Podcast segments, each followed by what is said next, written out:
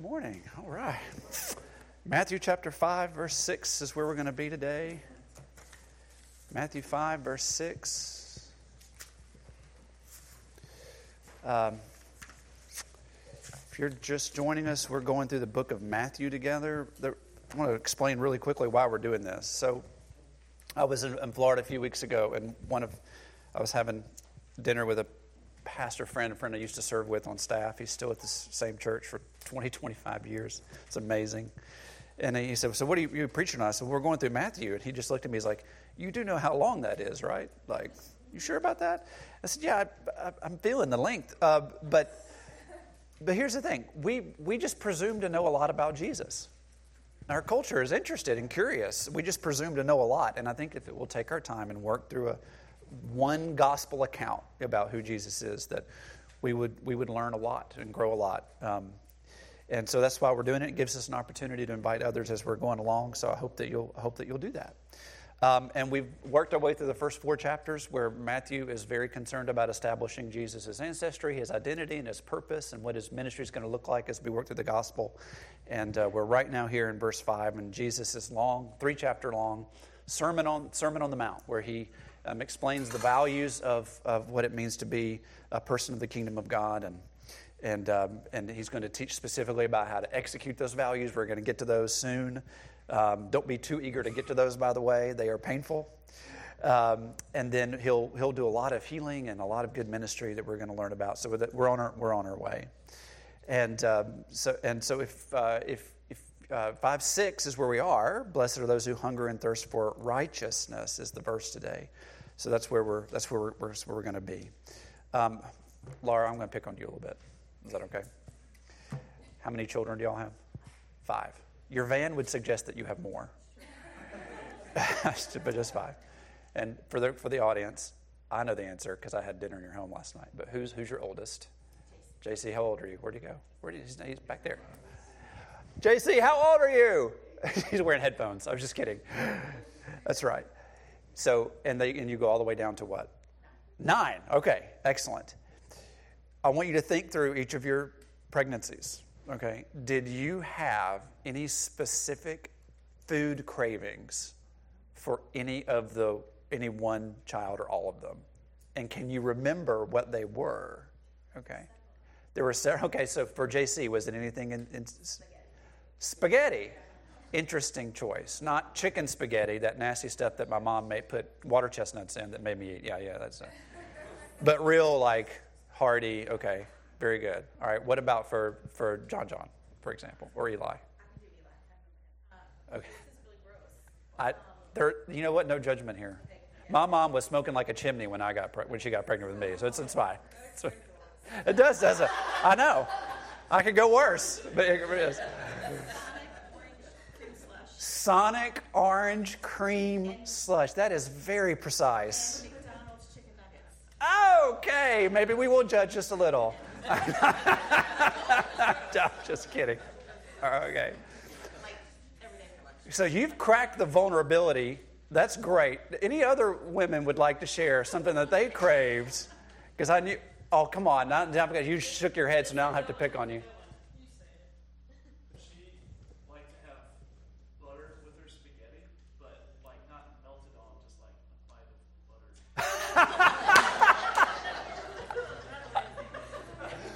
My my brother ate butter off the counter. I mean, just mom, my mom would catch him all the time with a spoon. So, so but that is very specific. Salt, salted butter. That was new to pregnancy. That's interesting because spaghetti wasn't new to pregnancy, and, and but maybe the orange, the amount, the amount, the sheer volume of spaghetti. Right, right. And if so, okay. Oh, oh. Oh. Anybody else? This is cr- yes, ma'am.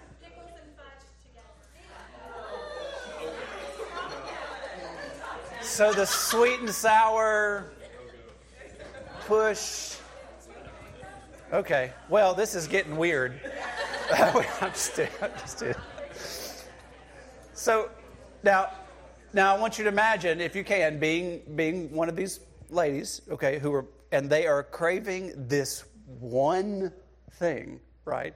And it's not some like it's not like if you're craving the orange sickle, you can go to McDonald's and get a milkshake. That's just not going to do, right? The the only the only solution to your hunger and satisfaction at that moment is that exact specific thing, right?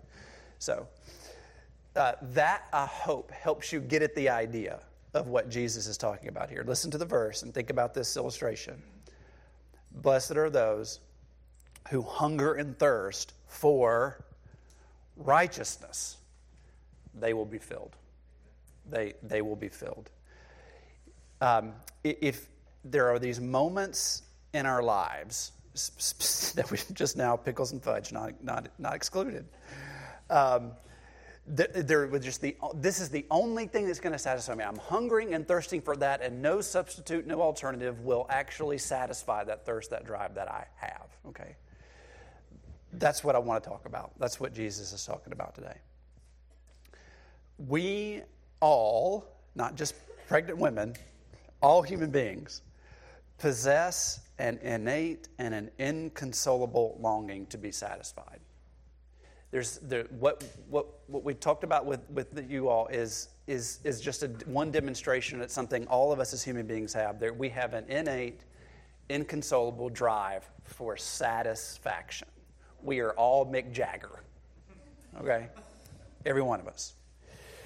Uh, James Smith, is, I'm reading this really interesting book right now called um, You Are What You Love. Uh, and uh, it's about the power of habit and other and other, other things. But he, he says this in the second chapter of his book. He says, it's not a question of whether you long for some version of the kingdom, but which version you are longing for. This is true for any human being. It is a structural feature of human creatureliness. You can't not love, okay? And because you can't not love, we spend our lives in the pursuit of having that satisfaction, right? And this will manifest itself in all kinds of ways. You may go after a, a boat, or a bigger house, greater accomplishments, the upgraded cell phone, a spray tan, a more defined abdomen. I mean, I, you know, you can go on and on and on about what it is that you're trying to get in order to be satisfied. Okay, and there's not necessarily anything wrong with any of those things at all. But if but if you find yourself driving for satisfaction and none of those things actually satisfy, what that's that's a part of the innate. It's what it means to be human. That's what that's what's going on. And you can you can see this in lots of interesting ways. So, um, again, I just want to make sure you're you're getting the sense of innateness. So, have you ever been to the Cheesecake Factory? Okay, have you ever held that menu? It's like an E S V study Bible. I mean, it's it's and it's completely overwhelming. It takes forever to choose something to eat because you can be Vietnamese or Cantonese or Phil- I mean, you can have anything you want at the Cheesecake Factory. It's absolutely paralyzing. And you'll sit there for, for a good long while trying to decide what it is that you want to try and eat, and always split it, by the way, because it's absurdly large. So it doesn't, the, the, the fact that you could have anything doesn't actually satisfy. And actually you order something and eat it, you're like, I mean, I mean it was fine, but I, I bet if I should have gotten this, right, this other, this other thing. Uh, so the fact that you have any choice available to you doesn't liberate you to, toward satisfaction. It actually frustrates you and, and, and, and is not satisfying at all. Y'all, this is true about my dog. I haven't talked about Roman much, who is my my buddy, uh, my my golden doodle, I think. Um, you know, kind of not one hundred percent sure. It's really just a, a you know a suburban mutt, but. So he, we don't have a fenced-in area, and so I have to. We walk him. I have to walk him out to the front yard to go to the, to go to the bathroom. Now he has been trained to ring the. There's some bells that hang on the door, and uh, they jingle. He'll go up and bump them, or and that means hey, I, need, I want to go outside. And usually that means I also want to go to the bathroom. And so Roman walks outside. He's got to go to the bathroom. He's got to go. It's the reason he's rung the bell. I don't want to pee inside. I want to pee outside. Thank you, Roman. Let's go outside. So I put him on the leash and I go outside in the front yard. And inevitably, he, he can go anywhere. I don't care. I've got a bag in my hand. This gets ugly. But otherwise, like, Like, he can go anywhere he wants in our neighborhood, in our yard. If I'm willing to walk him there, he can go anywhere he wants. And because he can go anywhere, he refuses to go. He walks back and forth and back and forth and then faster and faster and faster and faster and faster. And finally, when his, the biology catches up with him, he'll just go, right? But the fact that he can go, when everywhere is possible, nowhere is acceptable for him, right? Nothing satisfies. That's the drive. It's innate in us. It's innate in life. Truly, nothing satisfies.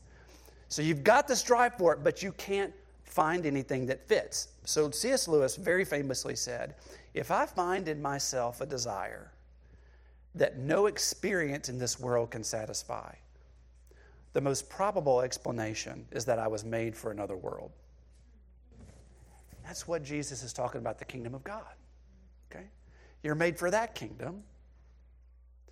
And if you're in that kingdom, you will hunger and thirst for righteousness, and there you will be satisfied. You will be satisfied. Now, don't, don't miss Lewis's point here. Lewis doesn't say that that which truly satisfies doesn't exist.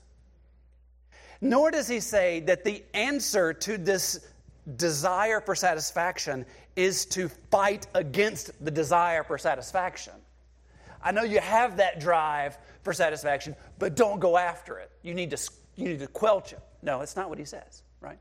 He says that there is a place where satisfaction exists. It's just not in this world. It's in his coming. It's in the kingdom of heaven, right? Which gets at the very crux of the text today. Christians, people who are citizens of the kingdom of God, are not people who fight to to squelch their need for satisfaction, but they redirect it to that which truly satisfies. And that's righteousness, is what Jesus calls righteousness. And if we will hunger and thirst after righteousness, we will be, we will be satisfied. John Wesley, John Wesley, founder of Methodism, okay? A very different looking Methodism than the way Methodism looks now, but Methodism then. He pointed out, and this is interesting, that hunger and thirst are the strongest of all of your bodily appetites. Go down the list in your mind. I won't list them all. Hunger and thirst is the strongest. I mean, and, and there's only one thing that'll satisfy it, right? Food and drink. You can be really hungry. I'll just quote him. He says, you can give a, a hungry and a thirsty man all the best clothes, all the best attention, all the treasure on earth, all the honor, and he would say, I don't want any of that stuff. I need a drink and some food, right? So the issue is not that we have longings for satisfaction. The issue is that if is that we attempt to satisfy our hunger and our thirst with something that won't actually satisfy it, won't actually satiate it. So Jesus says, what, what's the answer? What does satisfy this drive that we have? The answer is righteousness, righteousness. Blessed are those who hunger and thirst for righteousness. That's where you're going to get filled. That's where you're going to be filled. So, really simple, really quick. What does this mean? Well, let me tell you what it doesn't mean. Okay. Jesus is not teaching that you and I can achieve righteousness on our own by seeking to satisfy a hunger and a thirst for it through our own effort and strength. That's not what he's saying. The satisfaction that Jesus is describing that comes when we hunger and thirst for righteousness is not the kind of satisfaction that's associated with a job well done by us. Okay. So it's, praise be, it is spring. Okay, almost really spring. We're, maybe we'll get a third or fourth winter. Sometimes that happens here. If you're not, if you're new to Middle Tennessee, that is what happens here, and we're it's inevitable. We're going to get slammed one more time probably, but maybe not. My blueberry bushes are budding, so so they can't. We can't lose those. People are already firing up their lawnmowers, right? So if you let your yard go about a week in this in this late spring and early summer, and it's like, man, I I got to mow the lawn. I. Uh, it's, we're a push mower, you know, situation. It's not super big. Most of our, our backyard is like this. It's a huge, beautiful garden that Holly's, Holly's made. But the front yard is all grass. And there's some edging that's associated with it and kind of down the side of the house. It's very, like, I kind of like mowing the yard. I mean, it's, first of all, it's not super, super big. But even if it was a big one, I had like a riding tractor, like, it's super gratifying to mow the yard. You, you see very, if you wait long enough, you know, you can see the progress, you know, and you've gotten the edger out and you've done the, the weed eating and, you know, and then you get the blower and you just get it all nice and neat. It's like, you know, an hour to two hours of work, and it's super gratifying, that, that sense of satisfaction that's associated with a job well done, right? You, there's, there's that. That is not what Jesus is talking about here.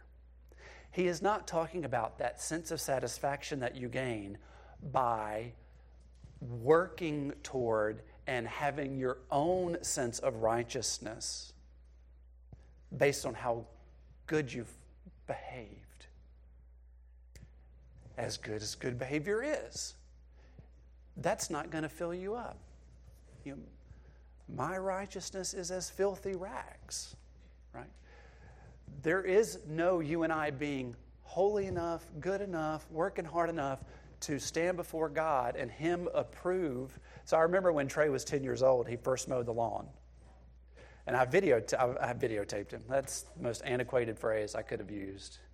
I pulled out my smartphone and recorded it. And he, you were so proud. I don't know, you, I mean, you were so proud. They had this total sense of, you know, pride, and and and and so was I. But then when he got done, it didn't look really good. It wasn't straight, you know, it was crooked, and it was like, oh, I'm going to have to fix this later, you know, because I needed. So there's there's no version of us work, having a good works-oriented life, doing all the things to get God's approval, and Him going, you know, great job, you've earned it. You should feel very satisfied based on the righteousness that you've achieved of your own effort. It's just not the way this works. That's not what Jesus is teaching. We don't achieve it. Jesus is not saying that if we'll just turn our hunger and our thirst toward righteousness, we will achieve that said righteousness in our own strength because now we're oriented in the right thing. No, no, no. He says we hunger and thirst for it, and passive, receptive, they will be filled. Not they will get it and feel satisfied. They will be filled. They will receive it. Not they will fill themselves up, but they will be filled. This is passive and receptive language.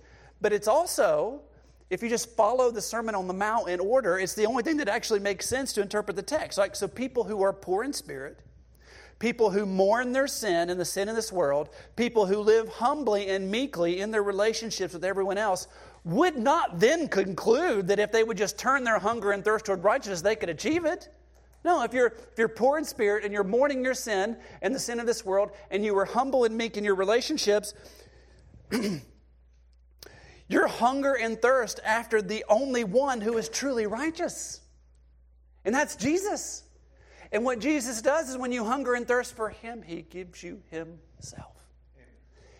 And this is true in a legal sense, and this is true in a behavioral sense. So in a legal standing before God, what is true for Jesus is now true for you if you put your faith in Him. Like, you stand before God, you are a guilty human being, but Jesus stands there, and God looks at Jesus and His righteousness and His payment, and He pardons you. So there's a sense in which you will be righteous in a legal standing. But this is also true with regard to our uh, living out a righteous life. He will. He fills us with Himself. He gives us His righteousness, and that manifests itself in a life that looks like the life of Jesus. But it's not something that we have done on our own accord, in our own strength, in our own power, in our own effort. It is everything to do with us being satisfied with Jesus' righteousness on our behalf. Does that make sense? Okay. So what do we do with that? Okay. What, what impact does this have on us? Well, let me let me let me tell you what it doesn't result in. Okay? I'm finding the, the opposites to be very helpful, okay? If you are living, if you are rejoicing and, and, and satisfied with the righteousness of Jesus in your life, and it's having an impact on who you are and what you do, what does that impact look like? Well, here's what it doesn't look like. It doesn't look like you separating yourself out from the world in such a way that you have nothing to do with it. Oh man, I'm I've got the I'm righteous for Jesus right now, so I'm going to get away from all of this insanity and all this craziness. Okay, that's not what it results in, right? It doesn't lead us to seclusion. It'll actually lead you to involvement, and I'm going to show you that in just a minute. So there's an interesting uh, movie out there called um, Pig. Pig is the name of the movie. Has anybody seen this movie? Okay, great. So this is a this is a Nicolas Cage movie, all right? And it's excellent. Nicolas Cage is actually excellent in this movie. Not just, and I'm uh, I'm not a, well, never mind, it doesn't matter. But in this movie, Nicolas Cage was a works-oriented chef in the Seattle area. And he was the most widely loved and profoundly respected and admired chef in all the in all the city. And uh, his uh, uh, due to a lot of tragedy in his life, he realized that much of what he was doing was meaningless. The righteousness he was earning through accolades and accomplishments. And he decided that to, to really find the meaning of life, to really truly be satisfied, he needed to live out in the woods, uh, away from everybody. And he did that for years. Nobody even really knew what happened to him. He went out into seclusion, and he lived with a pig who helped him find truffles in the woods that he then sold back to uh, the, the the restaurant scene in Seattle, but nobody knew they were they were coming from him. It's really a fascinating movie, but don't don't miss the point. The point is, he was it, in one sense he was he was seeking righteousness, seeking accolades, seeking honor, seeking respect through his own works. Found that to be absolutely terrifying and awful for his soul. And his answer was, well, true righteousness must lead me not to live in uh, in the search for accolades of others, but to live out in a way secluded from society. And that's not what happens with Jesus either. You say, well, Rob, with righteousness either, how do you know that? Well, follow the text. Blessed are the poor in spirit, empty before God, okay? Which leads you to mourn your sin and the sin of this world, which leads you to live humbly in your relationships with others.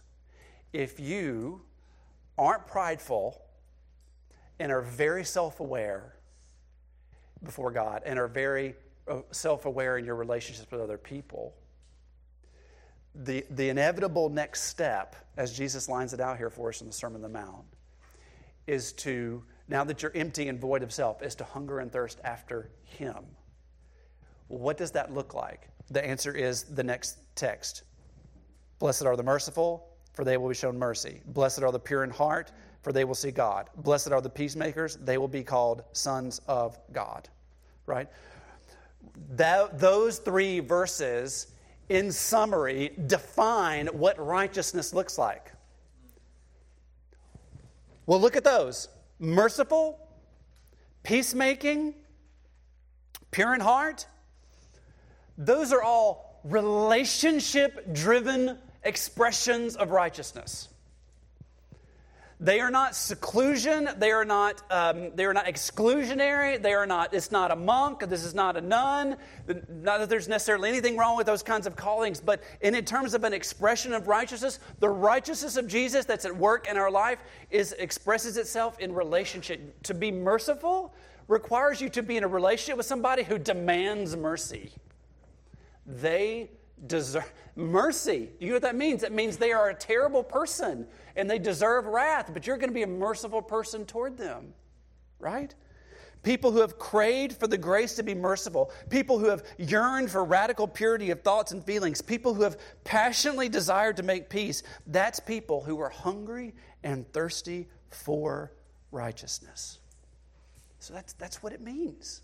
That's the impact. If we are hungering and thirsting for righteousness, we are bringing that truth, that desire, who Jesus is and what He has done, the fact that we're satisfied with who He is and what He's been done, we bring that to bear and live that out in this world. That means we are merciful, pure in heart. And what's the last one? Peacemaking. Oh, wait till we get to that one. Peacemaking.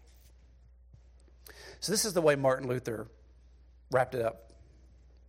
He says, the command here is not to crawl into a corner or into the desert, but to run out, if that's where you've been, and to offer your hands, offer your feet, offer your whole body, and to wager everything that you have and that you can do. What's required is a hunger and a thirst for righteousness that can never be curbed, never be stopped, never be sated, one that looks for nothing and cares for nothing except for the accomplishment and the maintenance of that which is right in this world. We need to despise everything that hinders that end. And if you can't make the world pious through your efforts, then do what you can. And then Martin Luther would add, and then just go to bed. Because it's all in Jesus' hands anyway.